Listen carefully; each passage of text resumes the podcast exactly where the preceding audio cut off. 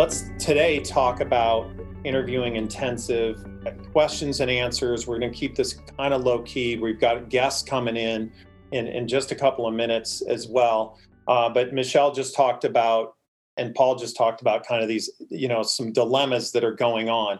There is, I will tell you, because of the volatility, one of the top recruiting groups in North Carolina that has accounts with SAS, they've got them with RTI.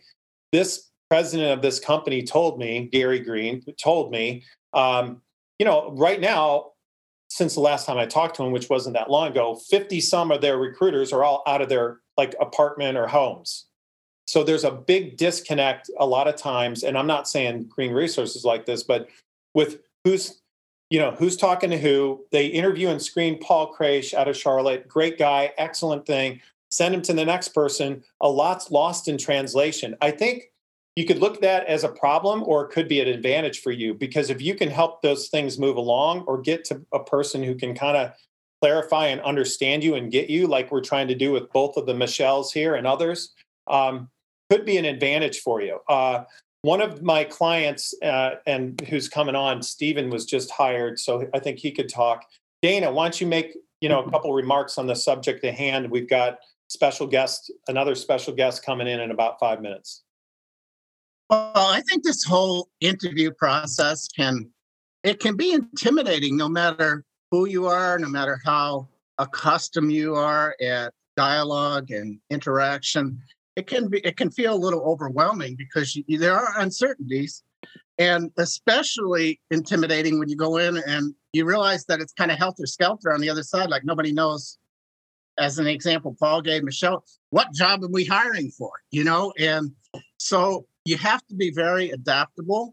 Um, I can get into as this unfolds. John helped with uh, with my book careering. I have like top ten interviewing mistakes that might be helpful to cover at some point. Some other things, but three th- three questions that it. Let's assume that the recruiters are all are actually focused on and, and, and have clarity about what they're hiring for. Assume that for a second, because so far in this conversation, two examples they haven't been, but let's assume they're spot on.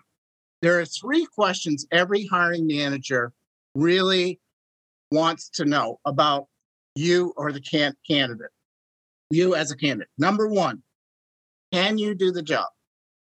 Number two, will you do the job? And number three, will you fit in? And if those, when you think about it, all and it, those who've hired, those are really the things you're driving at, even though the questions might take different forms and so forth. That's really the underlying root cause of what you're looking for in a higher uh, in a hiring situation. And this is this is tough because we're we've got so many different experience levels and you know on this call. But Dana, I agree with you, and especially too, you know, even asking a question if you can fit some good questions in, like, could you tell me a little bit more about the culture that you know the team that I would be working for, and then you're you're reading them and you're getting some insight uh, there. If you can ever find out the kind of people you'll be around and look like you'd be excited to join that group or lead that group or be a participant in that group, or you know, for people that are possibly interviewing for jobs that are possibly for quote younger people, talk about how you've helped and worked with and enjoy working with people. I wouldn't say younger, maybe I would say different teams of different diverse backgrounds. And I think that could be appealing as well. Um, having questions for them, Dana, is really important. Uh, and I think, uh, has anyone faced another like interview round? John, you just said you did. Give us real briefly something valuable to this group. And then again, we got a speaker coming in kind of in a couple minutes. Oh, well, I don't know if I can give anything valuable. I was really underwhelmed by mine. They asked really poorly conceived questions, and the person who it was a director level position, and the person I would report to wasn't even in the panel or on the panel. Well, how did you, three pages. How, let me interrupt you a little bit. How did you make it? Did you make it valuable? Did you did you do the best you can so you survive in advance? What did you do? I did. I, I did the best I could. I feel like I probably should be one of their top candidates. I answered their questions. I even at one point answered the question they were trying to ask. They didn't. I got what they were trying to ask, and I answered it. Um, and I asked them some questions themselves. You know, one of the questions they asked are, "What would your goals be for this organization in the next three to five years?" You know, my answer was, "Well, I, don't, I would be completely new to this organization, so it would be inappropriate for me to tell you what my goals would be, other than it would be growth and improvement.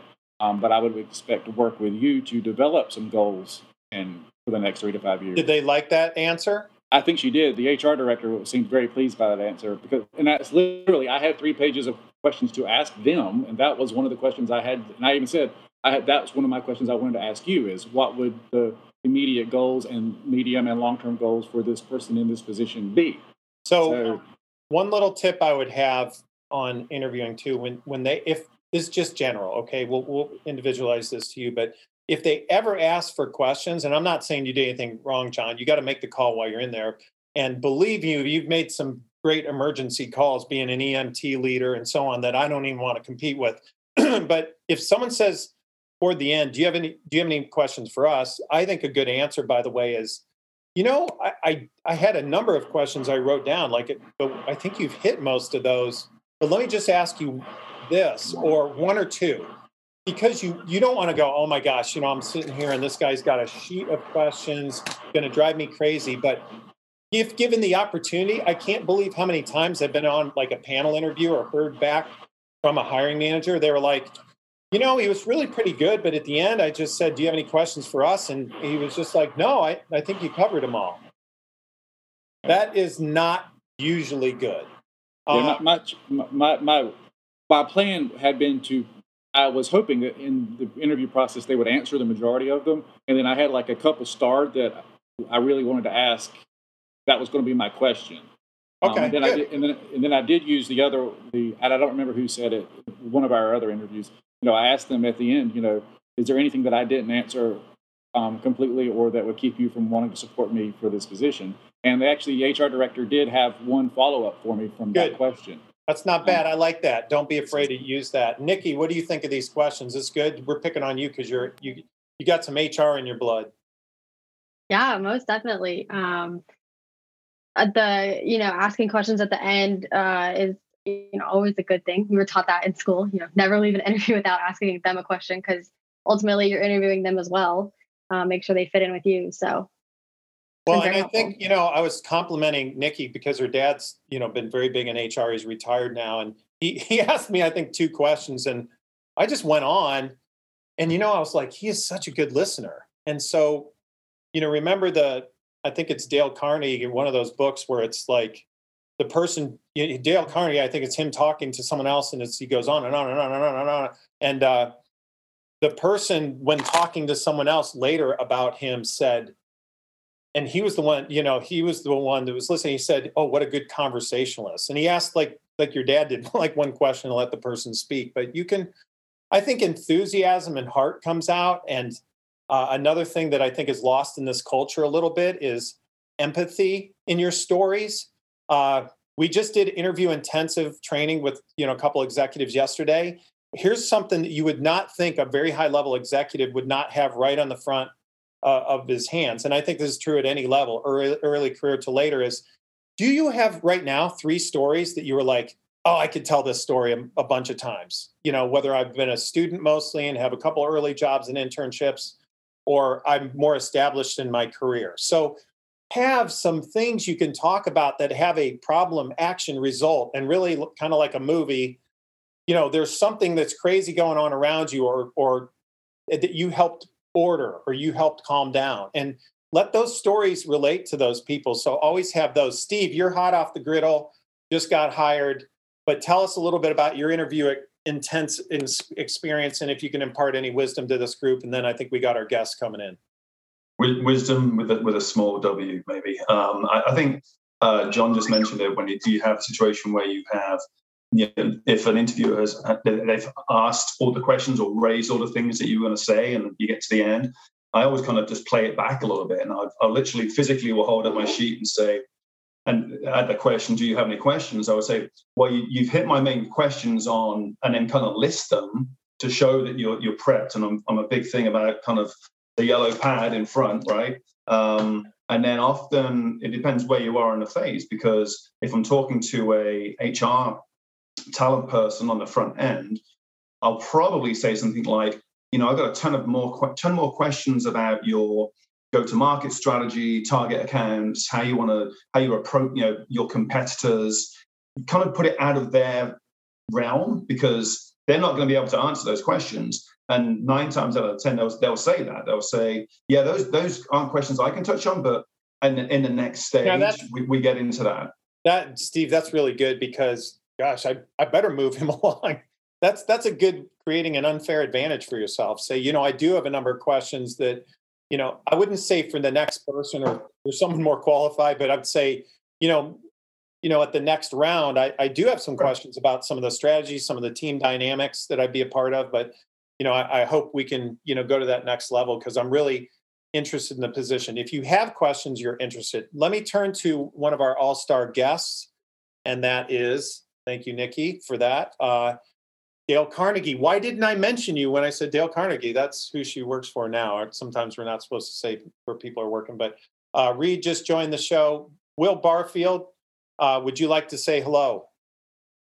Oh, hello. Absolutely. Thank you, John. I was when you said all star, I was looking to see who else was on this call. So um, um, let me know. I want to I want to hear whatever that person has to say. It's you, my friend. We're putting the spotlight on you. Well, meet some great people on the call. We've got Bruce, Scott, Gabriella. We've got Michelle times two. We've got Paul times two. We've got Elizabeth, Janice, uh, uh, Dr. Vicky, Dr. Dr. Kevin, using the first names Doctor, and uh, Pratik, all the way from Qatar. And you know some of our folks, you're meeting people for the first time. We're talking about interview intensive. What are some of the questions you're seeing asked by employers? What are some of the like insider tips you could give us today to kind of give us an unfair advantage if we're a little early career or if we're a little more advanced or trying to change things up? Come and help us, man. So happy to do that, and and you know I, I think I'll start with um, advice that I give, and then maybe you all who are on here and you probably already have covered some of this can we can go through kind of you know interview questions or how to navigate that or you know why are they asking me this and um, you know we kind of work that around. Uh, it's good to see the both Pauls on here. I mean, you can't even get away with Paul K. I mean, you there's there's no shortcut with them because they you know I guess you know that's complex. That would be easy to get confused there, or maybe I'm just easily confused. Uh, but but thank you for the the invitation. Uh, for those of you who know me, and I've had interaction with many of you, and appreciate you know friends like Dana and Pratik um, and Stephen, and you know new friends like Nikki uh, that I'm going to be making soon, and others. So uh, grateful for the the connections to Um, many of you. I'm here in Raleigh. I've been in sales uh, for over 22 years. I've been in the recruiting industry for more than 16. John and I have known each other since 2004. Um, and when we, you know, I first moved into the, the old building together, and I was working for a downstairs staffing agency, and we just figured out that we could be really good referral partners. I needed people and he had people, and that I would run into folks that needed help, and he liked helping. So it was a great match, and we've been wonderful friends. And he's been a, a champion of mine for a long time, and I his. So uh, when I get a chance to come and talk to this group, it's a great compliment. Uh, it's uh, it's a very dynamic market, folks. It's a it's I've been doing this for 16 years, uh, and I've never seen a velocity like this uh, on the hiring front. It's noisy though, and there's a lot of traffic and it's hard to navigate. And an market, an exciting market, and a fast moving market doesn't necessarily mean that it's a winning market um, because it, it's busy. Um, when you do get to the interview and you are at that, that precipice where you're you're prepping, um, you know, I did a, a presentation like this a little week, week and a half ago for a, um, another organization. They're mostly salespeople, but I think that what I've talked to them about applies anyway.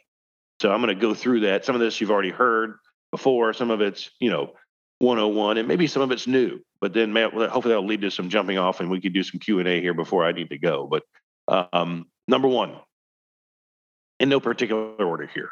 Number one, do your research. And what does research mean when I'm talking to candidates about getting ready for an interview? The simple things are go to the website, right? And look at what the company does and make sure that you have an understanding of being able to talk about them um, with some, you know, examples and education about the the company or their space or their segment or what it is about you know that that particular business that led you to apply. Research the company please number two check out that job description know it well whatever it is at the posting if if you are having a conversation about a particular job as opposed to it being more of an informational and john and i will make these connections at times Dana too, just connecting you to someone who'll do an informational interview. They don't really have an opening, but you're a highly recommended candidate and you got skills and they want to know you. If it's one where you can prep on the job description, prep on the job description, and make sure that when you look at the job description, you also go to the about page or the missions and values page or whatever it is on that website where the company talks about who they are and what they stand for and what they believe in. Because if you do that and you pay attention to those pages in that context, and you go back and you look at the job description through that lens, you're going to see some similarities and I call that their love language. That is how they talk about themselves. This is who we are. This is what we believe in. This is what we do. These are the kinds of people we're looking for. You will see similarities there. And then what you do is you weave that wording into your interview conversation. Just be thoughtful about working those words in, not in, you know, making it super obvious, but if you talk to them in the way that they talk to themselves, we're conveying, you know, a potential level of fit that will resonate, even if it doesn't resonate constantly in front of you in that moment. We're just taking the opportunity to plant little seeds. Um, and that's easily done through research. Research your interviewer if you can, right? If you know who it is, uh, whether it's recruiting or human resources, if you've got to kind of go through that first stage, or if it's the hiring manager or multiple people, check them out on LinkedIn. Let them see that you looked at them. Don't invite them yet, unless you know you feel like you've got enough forward-leaning momentum that that makes sense, or you you know you as a really really personal introduction. Just let them know that you're looking at them, because we all check out LinkedIn and we see who's looking at us, and they can tell that you did your research on them. If your interviewer and you have some commonalities, same college, maybe you both are in the same sorority or you know you both worked at the same company but at different times or you both like the same team or whatever if there's something that you can find make sure that you weave that into the conversation as well um, I, I always tell people come in you know come in with notes come in with questions they don't have to you know you don't have to have a litany of them but you're going to have some you should that come out of your research and be prepared in the conversation to adjust those questions what's really what I really like to do is is tell people, you know, show that you are, you know, giving the three E's, right? You're giving energy, um, you're giving enthusiasm, and you're giving engagement. That engagement piece is how you shift that question. Like, hey, John, you know, you brought up earlier, blah, blah, blah. And I had the, a question prepared for you today. I was going to kind of go over these things, but based on what you said, I actually want to change that question a little bit and reposition it, such and such and yada yada. Engagement. John's like, oh, this guy's tuned in. Um, he's processing uh, at a high level, and, and he's just not in numb, you know, interview robot mode. It's just very easy to to slip into that. Um, so that's a that that's something that I try to encourage people to do. Make sure that you answer questions in detail but you don't take them off the road and into the woods, right? Let, let's not go on that journey. Don't meander. Don't fill space just because you're nervous and you just keep talking, right? Because then they're going to find out about your weird uncle and that's going to be uncomfortable and you don't want to get personal in there. So just be answer succinctly and give good value and move on. Um, but be careful about getting off track. And you know, you're only going to have a certain amount of time and you got to accomplish a lot in that period. And then a final thing, and I didn't number all these. I, number, I gave you one, and then I didn't give any more numbers. That's about as high as I can count. Um, so, lastly, show of hands. Okay, Glenn Gary, Glen Ross. Seen it? Know what I'm talking about, right? Alec Baldwin.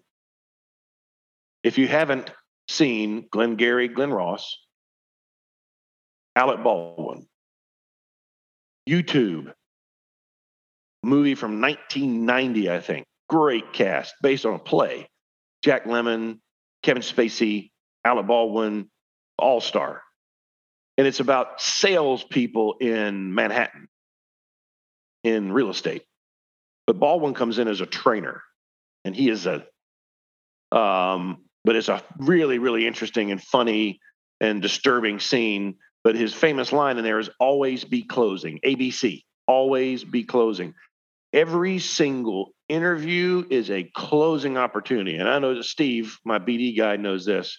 Um, but every interview is a closing opportunity. So that moment comes at the end of the interview, and 99% of human beings give the power over to the interviewer. Because John's interviewing me, or Bruce maybe, and Bruce is like, hey, Will, this has gone really well. Appreciate your time today. Here's what's going to happen next. I'm going to talk to the hiring manager, and then we're going to meet in a room, and then we're going to count to 10 and do a bunch of stuff that doesn't matter. And then maybe I'll get back to you in two weeks and kind of let you know where you stand. I'm picking on the interview process, obviously. But you know, we'll do this and we'll do that and we'll get back to you. Do you have any more questions? Most people at that point have handed the control over. Bruce just told me what's going down. They're going to do this. He's going to meet with these people and they'll get back to me. And most folks are in, they're already being passive. they already feel like that they're, they're just grateful to have the interview. So like, no, no more questions. Thank you so much. This has really been a wonderful experience. I know you got things to do on your side from a process perspective. Look forward to you all following up with me later. And, you know, goodbye. Right. And that's an F. That's a fail. Critical, critical failure. Because what you should do in that moment, whether this is a sales job or an accounting job or you know, whatever, newspaper delivery, you should say, Yeah, actually, I do have one more question. Um, I was really super interested in this before we got together. And now, even more so, after this interview, I feel like this is an outstanding opportunity and I feel like I'm a really good fit for this. Is there any reason you wouldn't move me forward in the interview process? What do I need to do to make sure that I go to the next stage? Because I'm all in. Grab the power, turn it around, and put a call to action on it and drive process own it and and put them in a position where they've got to give you something and now we uh, you know now we got something to hold on to to follow up based on you know because we're all going to do thank you notes. Um but you know you do a thank you note and you reference that. And you you use that traction to pull you to the next stage in the interview process. And with thank you notes on closure there yes a thank you note nothing wrong with handwritten but I wouldn't do solely handwritten. I do handwritten and email because people are used to email and speed. They want to be thanked quickly. I got clients that whine to me, but you know, Michelle didn't send me a thank you note within 24 hours. Wah. So, no, you should. You should do if you want to do the written, get get the email over there first, because you know who knows with the postal service nowadays. Might take a week. Um, make sure your email or your handwritten note, whatever you go with, both that you consider that an extension of the interview process. That's almost like um, you know a writing sample. You're showing them how you communicate, and you know just don't make it super short. Don't get don't go off the highway again into the woods.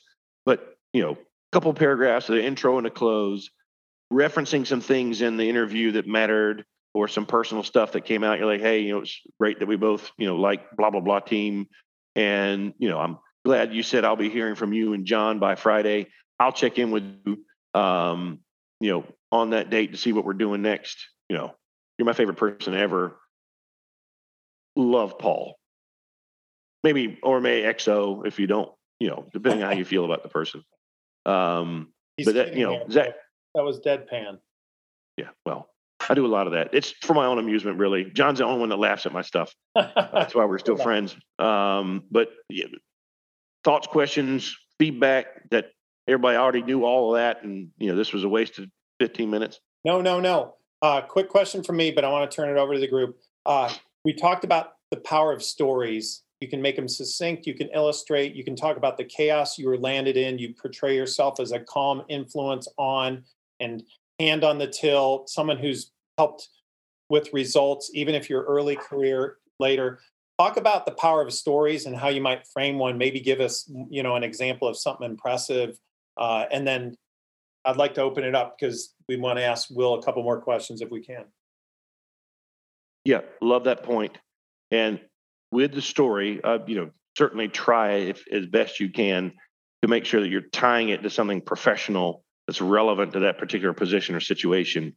I've had a lot of clients recently tell me I'm removing um, Kevin from the process because you know we got talking about personal stuff and it was just way too uncomfortable, way too early in our communication. So, um, you know, uh, when I'm, I mean, I haven't interviewed in a long time. I've interviewed a lot of others, but things that I like, um, you know, it actually happened to me with a, a guy I was screening today. He took the time to look at my LinkedIn profile and noticed that my first job uh, out of college was in minor league baseball. And uh, I did that for six years and worked for the Carolina Mudcats. And for those of you who never worked in minor league sports, uh, it's a fraternity uh, and it changes you. And uh, it, it, it, imbues in you a work ethic that uh, is um, amazing. And it's, it's a brother and sisterhood if you've survived that. So he was in minor league baseball too. He got out of school with a um, exercise science degree, but you know ended up landing in minor league baseball sales because that I know how that happens.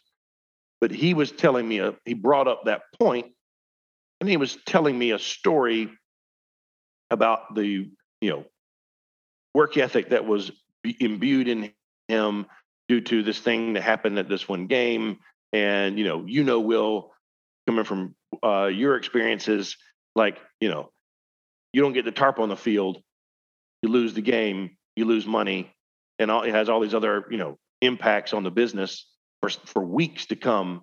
And you know i was doing this and i did that but he's like the the point is i'm dedicated i can be counted on and i will make sure that i cover the field before the storm.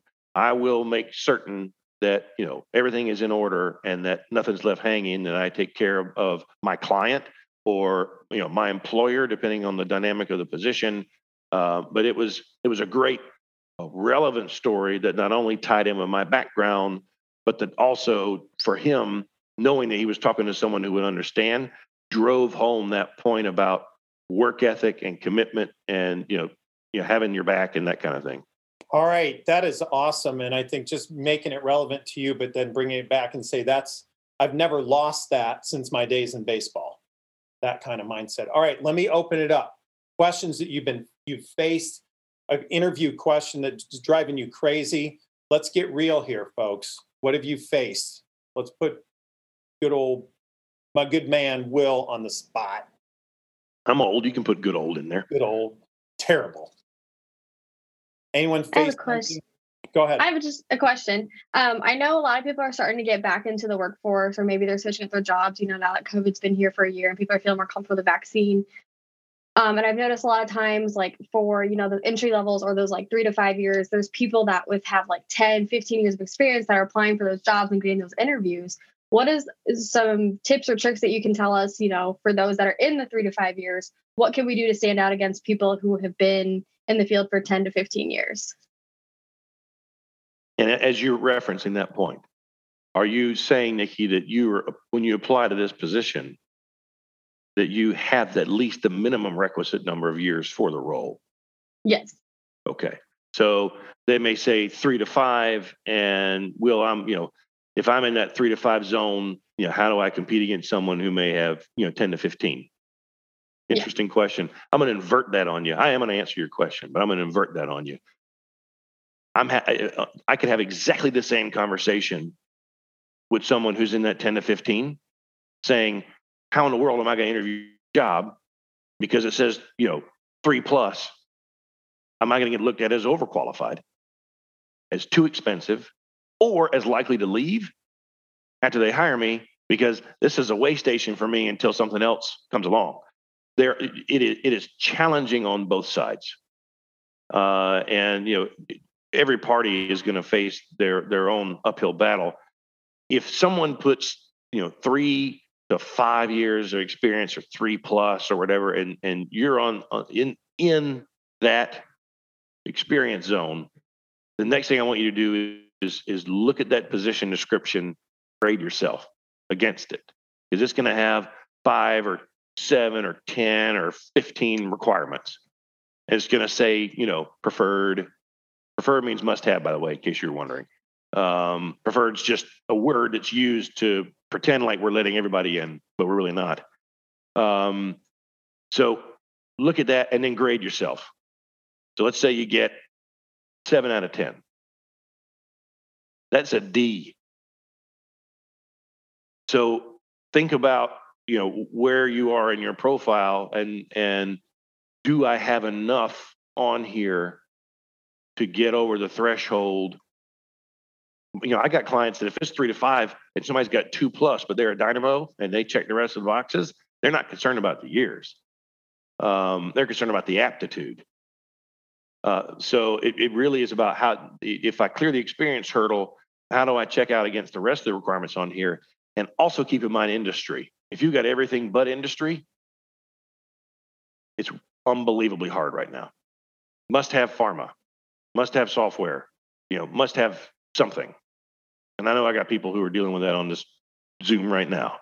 So the, if you got the the industry and you got the minimum number of years and you can you know get like 80% of the rest of that then uh, absolutely go for it um, because you know you, you are i would worry less about being on the front end of that experience situation. I think there's actually it's harder for the folks on the senior side of that experience spectrum to be the ones to get the interview and get the consideration because they're going to look at you as an up and comer eh, who's probably right at spot in terms of budget.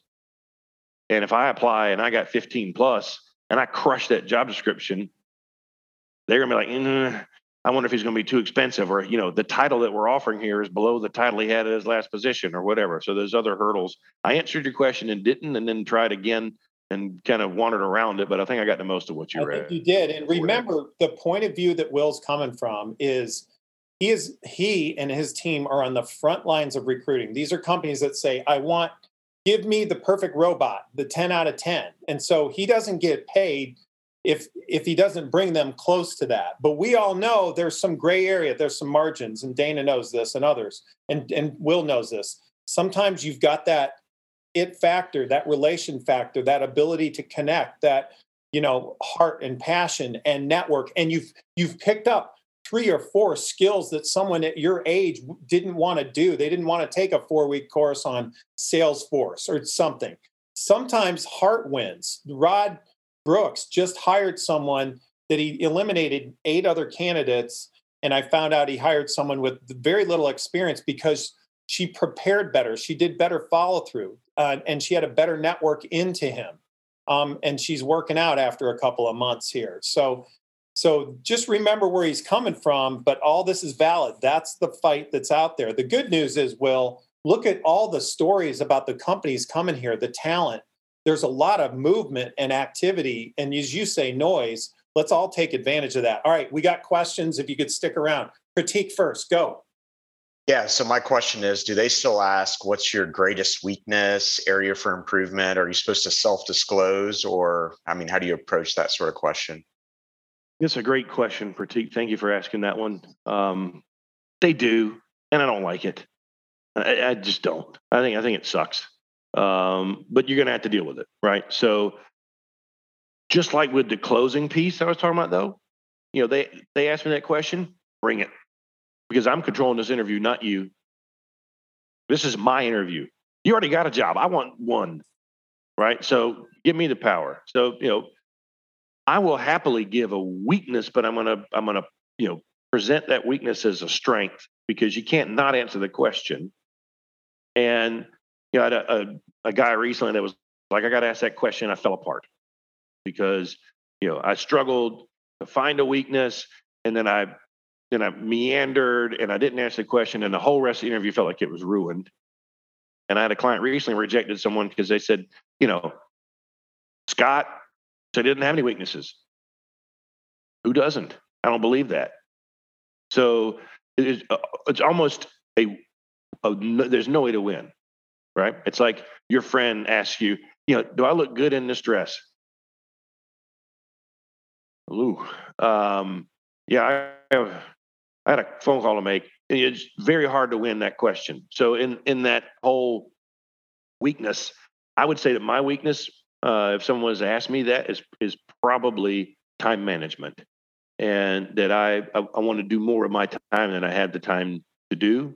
And uh, my wife will tell me, and she'll tell you that I'm uh, I I donate so much of my time to help, um, really because it feeds my soul. It's selfish, and yet you know, then at the end of the evening, when my family's, you know, scrambling for time with me, I'm still trying to do all the other things I promised people I'd do during the course of the day. So, but you know, time management. So you want to, so you want to have, you want to have that, you want to have an answer to that question ready, and you want to tee it up so that, that it can also be pitched as a strength under certain circumstances, right? Yes, John. Well, I just I think he's embedded that in something that's that's quite likable about someone who's I know for a fact you know what you do in the community and the volunteering you give yourself away you're doing it this morning um, and I, you know i think you you can embed don't don't pick the cliche answer to a weakness question like i'm a perfectionist or whatever but just say hey you know sometimes just because i'm committed you know i will you know being a slight workaholic is not bad being someone who you know there have been a couple of times over the years in the past you know people have said sometimes you you're just sometimes you're too enthusiastic. I mean, you need to be real with us and tell us, you know, what's really going on. We can handle, you know, the the tough reality. And you know, I tend to look at the glass half full. I'm, you know, I'm, that's just my personality. Like, it's not a terrible weakness, but it might be something you have to remember. Hey, I, you know, for some people, they want to know the facts and the numbers and the figures, and I've learned, you know, how to communicate with those people. But spin it to the positive, have fun with it. Um, let me go. Thank you, Will. That was great, Dr. Kevin. Yeah, hi. So, one question that I've run into uh, uh, increasingly recently is related to diversity and, and, inclusion, and you know, how do you incorporate that into your uh, into your work and, and that sort of thing? Do you have sort of perspectives on on what employers are looking for there? What good ways to to answer that are? Um, I mean, I can talk about how I do that, but you know, I'd be probably be more interesting to to hear your thoughts about that. Happy to answer that. Before you mute yourself, can you give me some additional context? An example of a question, a setting where that happened, the employer, what was going on? I, I need a little bit more data around it. Right, right. So most of the jobs I apply for have been with the government, federal government, universities. Um, those are the ones I've been interviewing for, right? And in those cases, they are very concerned about uh, about diversity and inclusion in terms of the people they hire and the people they hire being sensitive to those in, in a variety of different ways. So uh, when I answer, I talk about you know making sh- or understanding first that diversity makes us stronger in a lot of different ways. A lot of different kinds of diversity are important uh, I try to be inclusive in my conversations and in meetings and that sort of thing. And one thing I also bring in is, you know, I have a daughter and I'm supportive of my wife's career and things like that. So I don't, so I don't know how useful that is, but you know, that's kind of been my approach to this point. And your background, real quick, Kevin, and the kinds of jobs you're applying for, what you've done for a living in your career, and the, and the types of positions you're interviewing I'm a, for. Yeah, I'm a research scientist in uh, in forestry and ecology. Let me just, mm-hmm. I know I'm jumping in, I'm sorry, but I want to just really quickly, and Will will answer this, I know, but we have an incredible resource, Dr. Kevin. You and Dr. Vicky should talk about this, how to integrate this, because you're both academic. She's she understands this subject. I'm not saying that's the only thing. And let me do a commercial for Will. Will and I actually talked about the importance of diversity and inclusion, showing your business. And uh, I'm going to brag on him because he's melded himself to the diversity movement in this area. He's done podcasts, he's championed it. So, if one of the things I would say, Dr. Kevin, is that you could put yourself in a position where you're actually on a board or volunteering or doing something today or tomorrow. We'll throw it back to you because you've done that with your business. I associate associate you with diversity and inclusion because you've made it a point to make that and champion that cause. No, great point, John. You're right. I, I was very fortunate uh, about a year ago to get asked by Donald Thompson, who is the founder of Walk West, as well as a diversity movement, to be his voice and strategic partner for uh, DEI, uh, as looking at the world of, of recruiting through that lens. was a wonderful ask. I don't know if you've watched the podcast that I did with him, and I'm not shilling for that. But the interesting thing that he pointed out in that podcast was I, I reached out to you on purpose. He said, because, you know, as a, a black entrepreneur, if all I do is bring on other strategic partners that are black entrepreneurs, then I'm going, you know, exactly against the diversity that I'm trying to preach. He said, I needed a 45 year old white guy on there. He said, that's diverse. And he said, you, 45 year old white guy, you've had the power. Now you're almost being forced marginalized as the enemy. On the flip side of how diversity is being done, he said your perspective matters a ton. And you're talking to people all over the country and you and major metros about DEI. He said you got clients deciding whether they work with you based on the fact that you're a woman-owned business and that you're associated with me. He said, so love having you involved. To your question though, um, the the what what they're referencing, what they want to hear when they ask you that question. Here, here are the things that are going through their head. Okay. As the employer, the employer, number one, they got to be multi generational with their workforce. They do. Ageism is still a thing, but it is unbelievably different than it was 12 months ago. DEI has changed that. They got to be multi generationally diverse. Number two, they got to reflect their community. They got to look like their community. Number three, you know, it's a little bit different with the government, but if it's a you know commercial entity or private sector, they got to look like their client base. So are, are they diverse in that manner? So, you know, I would take a question like that and they say, well, you know, what's your stance on DEI? Um, and, you know, how, how how's that impacted you in your career or you know the ways you're going to tackle that moving forward? And i'd say i would say you know dei is you know it's at the forefront. It's a business imperative. It's super critical right now not only for employees but employers to be thinking about. You know from my stance on dei i think not only do we need to think talk about you know race and gender but also multi-generational i think we need to as an employer Veterans? veterans. Yeah, yes. Uh, and Donald's even got you know disabilities included in that, right? Thank you. So um, we need. I think we need to look like our community. I want to work for an employer that reflects its community, and I think we need to you know make sure that we are opening up opportunities for employees and employers to work on you know DEI initiatives together. Whether it's something that you know the the folks internally do, there's certain committees that run it um, you know, I I would raise my hand and, and happily start something like that if if you know the opportunity was there, blah blah blah, such and yada yada. But those are really the three things that the employers are being preached at by consultants like Donald. Yes, John. Do what Will has done and tie yourself to some movements within your field or industry. It you know that might not take an hour a week, an hour a month that might be related to a part of that if it's a passion area for you that doesn't hurt to bring that up. And you can volunteer in a lot of different ways to promote diversity in its entire definition um, within organizations. That that would be my suggestion. We could look for that in the fed side too will I got to jump. If there's one more question, I can take one more, and if we're out of questions, and I will I will slip away. But I, I hope this has been helpful. And for those of you who aren't connected to me on LinkedIn, I encourage you to to connect. And John does a great job of networking me with with folks, and I'm happy to um, you know take time or you know communicate back and forth and help uh, in any way I can. We we appreciate we we love you. Uh, all right, he gave us one chance, one question. I'm not going to be the one to ask it. Go ahead. I have a question, Will. Thank yes. you. Yeah, um, all right. This is my outro here. Go for it. what what would you do if you were over 50, out of the workforce for 9 years and trying to compete for an entry level position, let's just say in accounting. And you're new uh, to the area.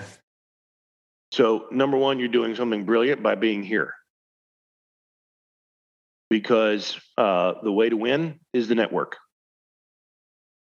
I would network my little tushy off. I got 15,000 LinkedIn connections. You need to be connected to me. That's how you get that's how you get in.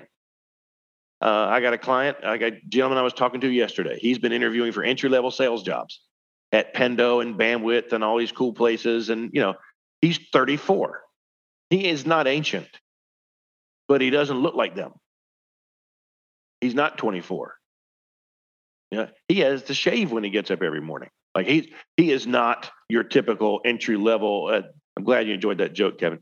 Uh, that that entry level, you know, inside salesperson, you know, that just, I mean, just got a license to drive and can like like you know buy alcohol and rent cars. I mean, so he came to me because he said, I know. He said I've been working on this since August. I got no job.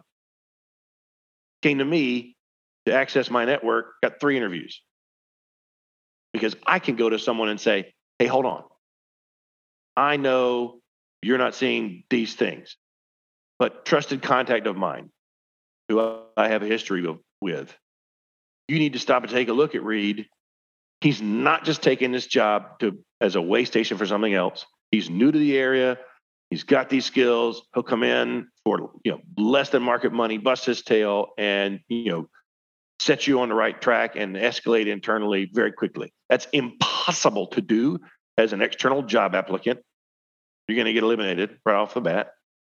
And number two, if you waste the time to write a cover letter to say all that, you've done just that. You've wasted time because so, they don't read the cover letters. Think about this real quick, just stats. This is a fun stat.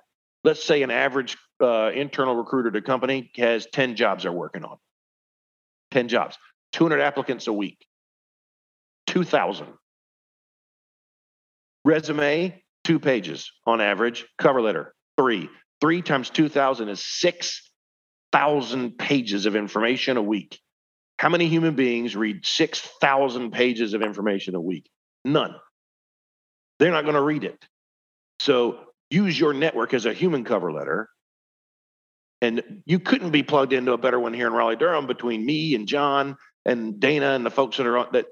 I mean, we have got tendrils and tentacles that go out everywhere. You just throw stuff by us and say, Hey, I'm really interested in this company. Who do you know? And I mean, there are folks on this Zoom that can attest right now that they got email strands going with me and John back weeks. You know, who do you know? Highlight. Does that help? Yeah, thank you very much. Will, thank you. And volunteer, volunteer, do some of the things Will's done and get out there. Right now, the nice thing is you can have distance cups of coffee. It's not all Zoom. Um, there's even an in person, God forbid, networking meeting tonight called Rockstar Connect. So people are itching to make human connections and make them. So it's never too late, Reed. The, the weather's beautiful right now. Do it. Let's all give uh, Will a hand for coming in. Thank you, sir. Always a treat, John. Be well, everybody. All right, appreciate you. All right, folks, remember to connect with Will Barfield and send him a note. Make it personal to you. Hey, I enjoyed your talk today. Could we connect and have a conversation? Reed, will you promise to do that? All right, good stuff. All right, well, it's we covered a lot, I think. I hope you enjoyed Will. Anyone bring something up you want to keep rolling on or didn't have questions? You know, had a question about Pratik. I can't believe you're here with the tie. Thank you for dressing up for our meeting. Good stuff. Dana, all right. Don't be reading from your book, my friend.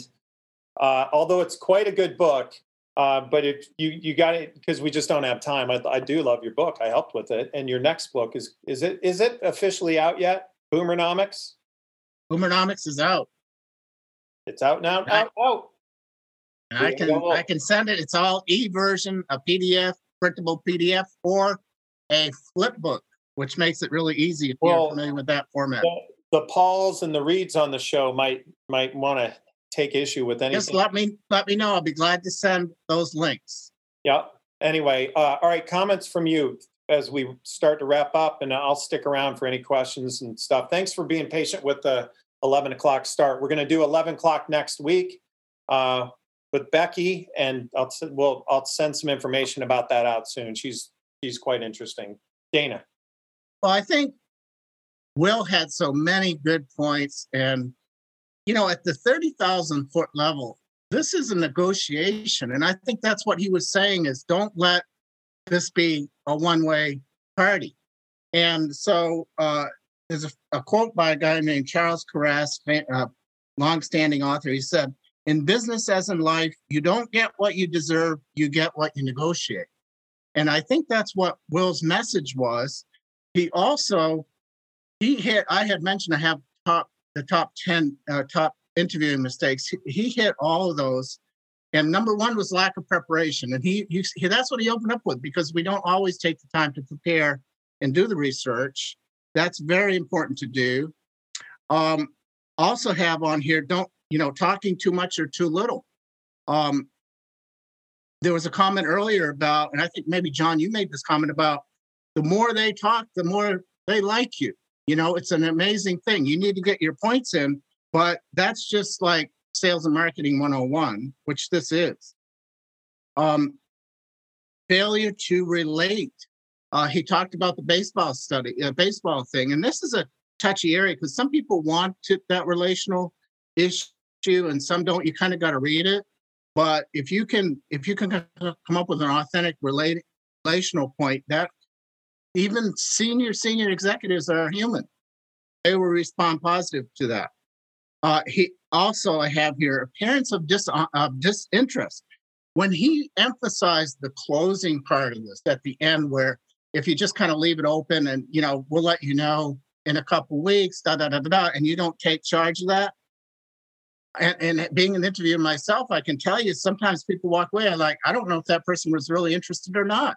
And so expressing your authentic interest and and getting that closed down i think is is critical. I had a couple recruiters dana say to me about you know clients that i've had to coach them on you know i they really seem like a good fit but I just they just didn't seem to want it or they didn't seem to have the sizzle. I was like, what? This is like finance job. well, you know, whatever it was, I was like, come on.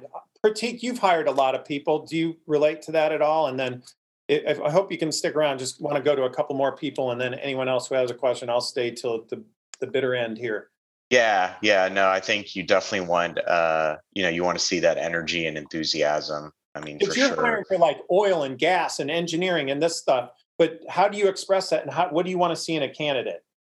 Well, honestly, I mean, uh, the way we do things, again, I work for ExxonMobil, so you know a lot of structure. I mean, there's definitely some screening up front, and uh, we're expecting to see some leadership activities and roles, kind of demonstrating initiative even before uh, you get through the the first pass. And so I think, um, you know, John, you're spot on, and it's something I need to do as well. Is just I've I've started doing it on my LinkedIn. You know, if I'm if I, there's things I'm volunteering, you know, DNI is a great option.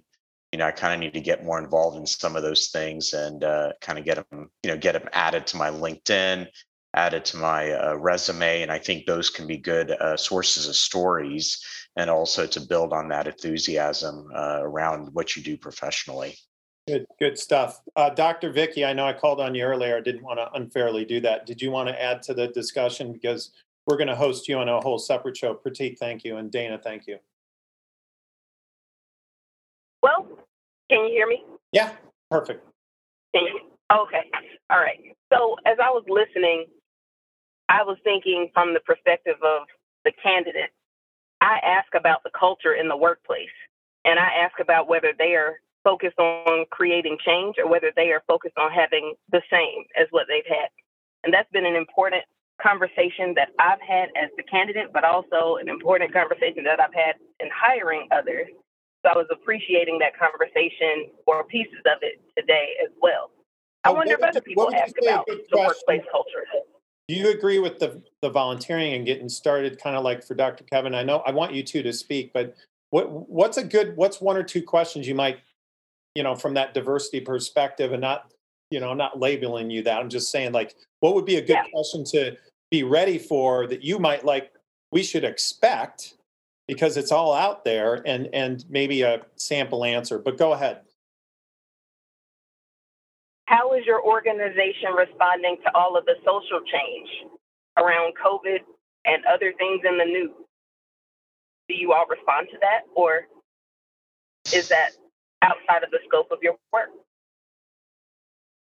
Nice. Nice. Do you think early career people, as well as more seasoned, could ask that question, or would you rephrase it for our financial executives or others, or, or our early career people?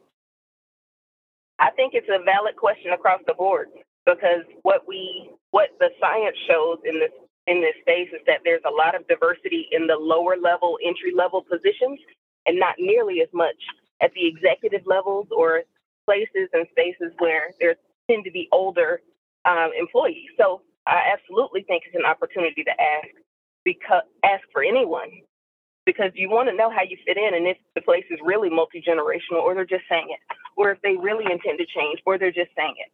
Lots and of places you, are just saying it and they can't put words to it. And how would you define this? Since we're on this really quickly, and then I'll, I'll move off. Thank you for answering this. But like D and I right now, is it just a color thing, or is it a broader spectrum that we should be aware of? Oh, it's definitely a broader spectrum. I would say if everybody can think about inclusion and the time that you got talked over again and again and again, or your idea was spoken by someone else, and mm-hmm. that could be someone who's older than you, that could be someone who's quote unquote more experienced than you. Everybody can relate to having that personal experience. And I think that's the voice of inclusion and equity that everybody can push forward. I want to participate in the conversation and I would like to be heard when I talk. And that's true whether you're entry level or senior. So part be you can be a part of that conversation. You could you could join some volunteer groups, some other things, the things that have going, attend yes. a seminar. Being sensitive to these things, I think just separates you as a candidate. And some of you, you know, if you're a veteran, if you, you have quite frankly special needs, disabilities, um, it's a it's a broad spectrum. So embrace that and let's let's not ignore it. All right great advice today. Who else wants to speak have a question or want to make a point? I, I, hope this was really helpful to you today. J- how about janice gabriella uh, uh, scott anybody who's kind of new? Nikki is there anything that came up that uh, you want to comment on or or that you particularly like michelle one the michelle from fuquay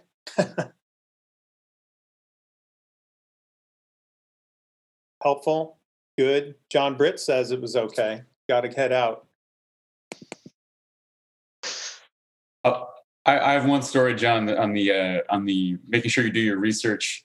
Uh, but I had an interview, it was like 15 years ago, and I did this, did the did the research, watched the website, all that stuff.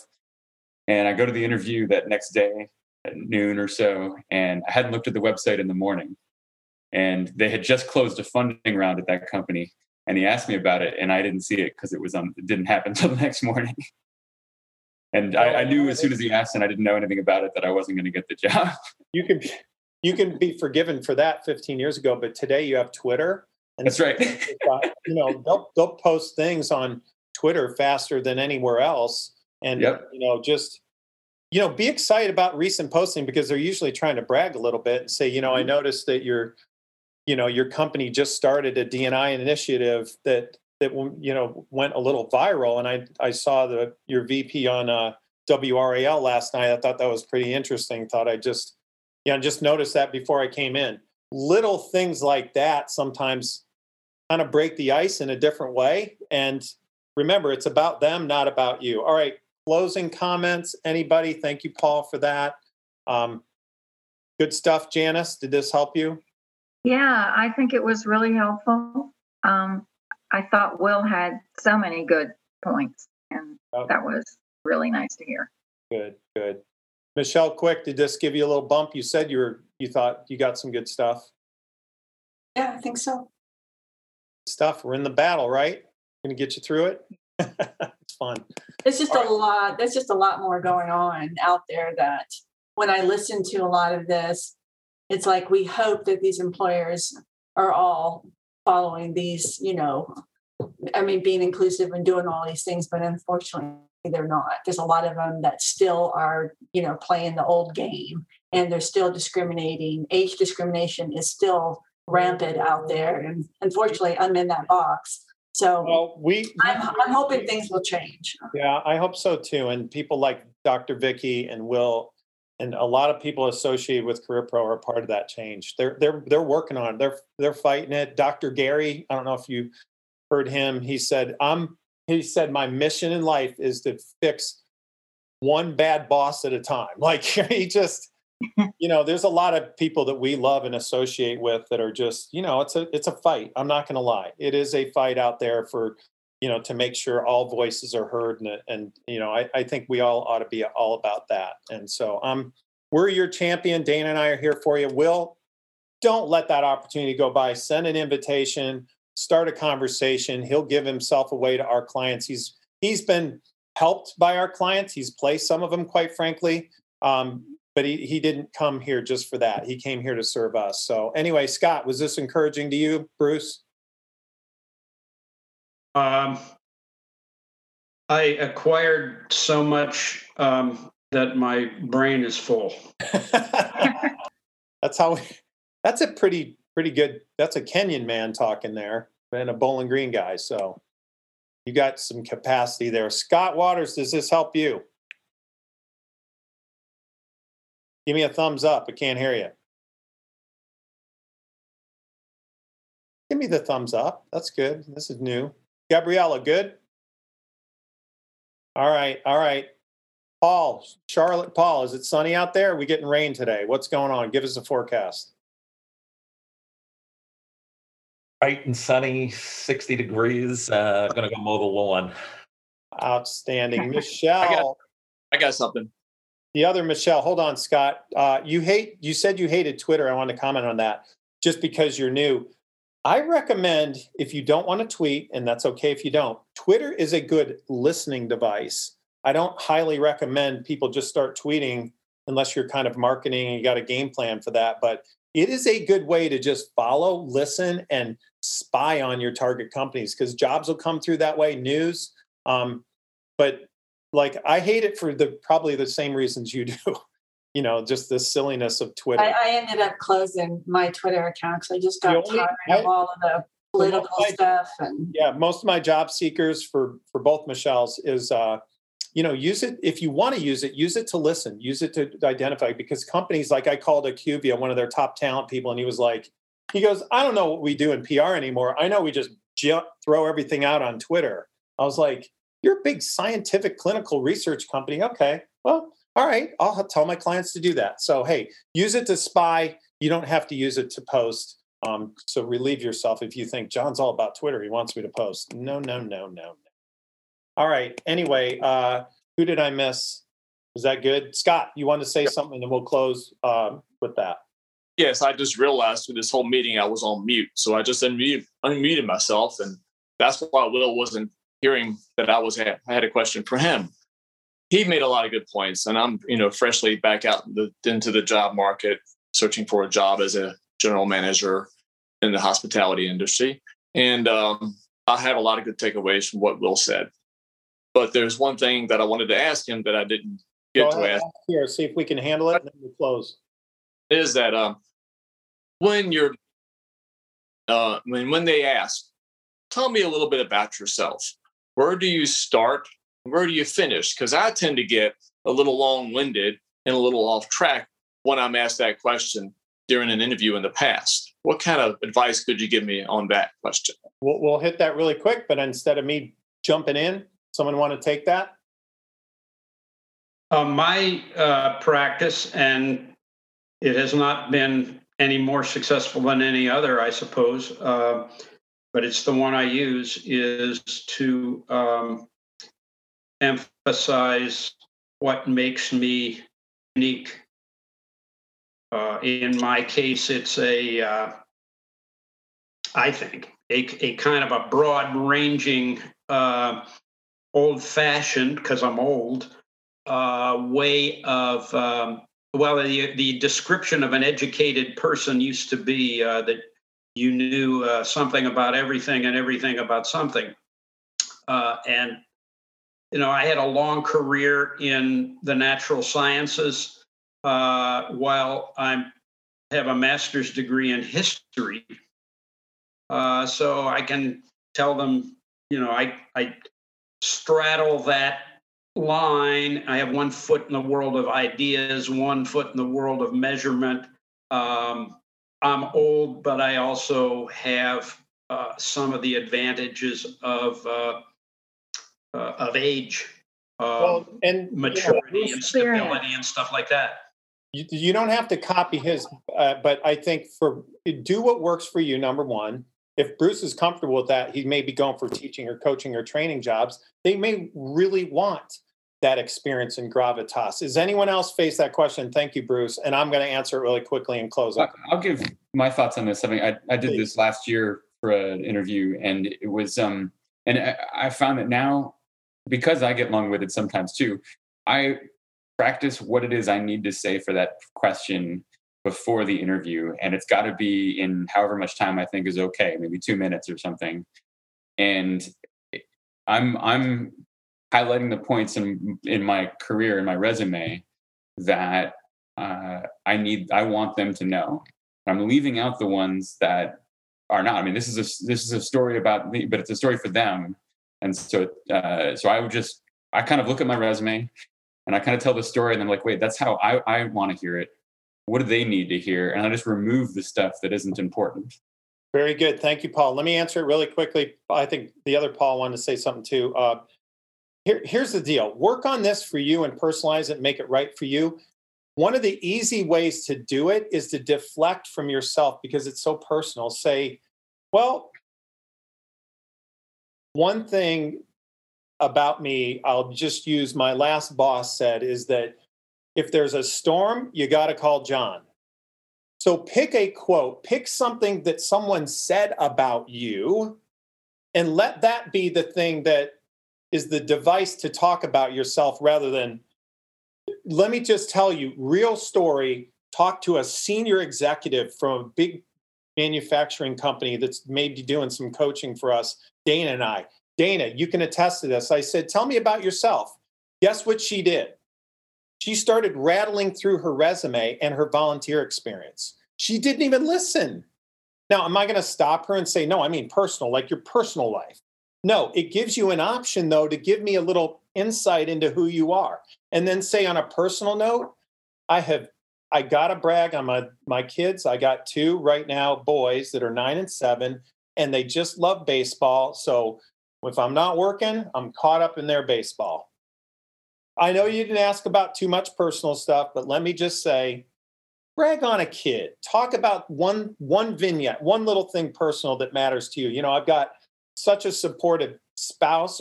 Even if you don't use something else, you know, I've got just an insatiable desire to read. I think some someone doesn't know about me is that I'm a I love reading fiction, nonfiction. That's kind of my hobby. I guess I'm kind of boring. Like, but pick something nice that someone said about you professionally and then maybe illustrate that with the example that brought you there. I love using OPW, other people's words. Try that. I think it'll work for you. Paul Kraish, did you want to add to that as we close up? Uh, yeah, I, I would just echo your sentiment. You, you got to be careful about not just regurgitating your resume. You have to assume they've read that. If you don't go a slightly personal route, you at least have to go to something about your background and weave that into how you will be able to take that attribute your your personal attribute and help them in what their job description is looking to achieve. Because a lot of these interviews depending on the time if you've only got 30 minutes 30 minutes goes like that.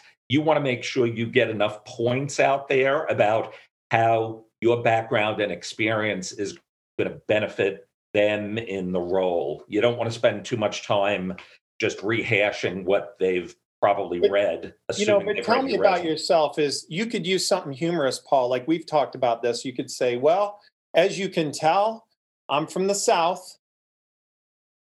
I mean, just have fun with who you are and where you're from and where you go, or something ironic. You know, you don't have to be a comedian, but you know, pick on something important. As you can tell from my accent, I'm from the South, Southern New York, or whatever.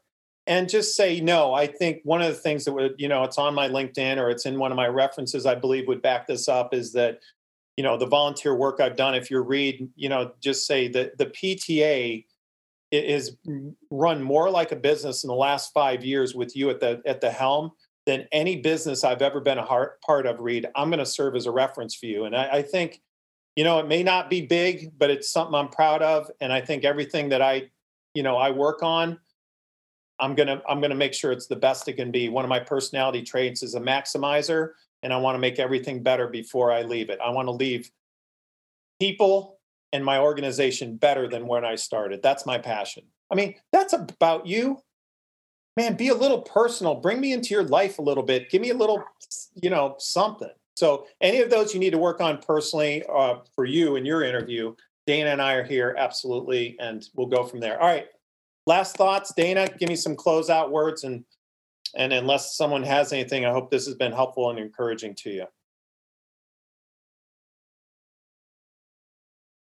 Thank you, John, for answering all those uh, that question and elaborating. That helped me a lot because sometimes when I I'm asked that question, I start off when I'm years old and I go on this long rant. So that was good coaching. Thank you. Yeah, absolutely. Think about something that happened recently too. Is that you know I had one person. I think one of the questions we asked, I heard they said was, you know, the person said, you know, I was working with someone in in in my volunteer group, and and one of the things that just, you know, it wasn't a paid job. It was just some of the volunteer, and they said, hey, I, I know you're doing this for free, and I just want to pull you aside, and I just want to say thank you. I'm like, wow. I, guess I would say to you is something about me is I love the I love hearing the word thank you. I don't have to hear it. People don't have to say that to me. But how many times as an executive chef has someone said thank you? And it really means something, doesn't it, Scott? Yes, it does. And you're right. Something real from your life, and don't don't make it don't like he said, don't make it too personal, but bring me get a little heart in there. Let me know where you stand. All right, folks. We appreciate you. We're here for you, and uh, we'll close it out here. All right. Thank you very much. Good meeting. Yeah, you got it. See you.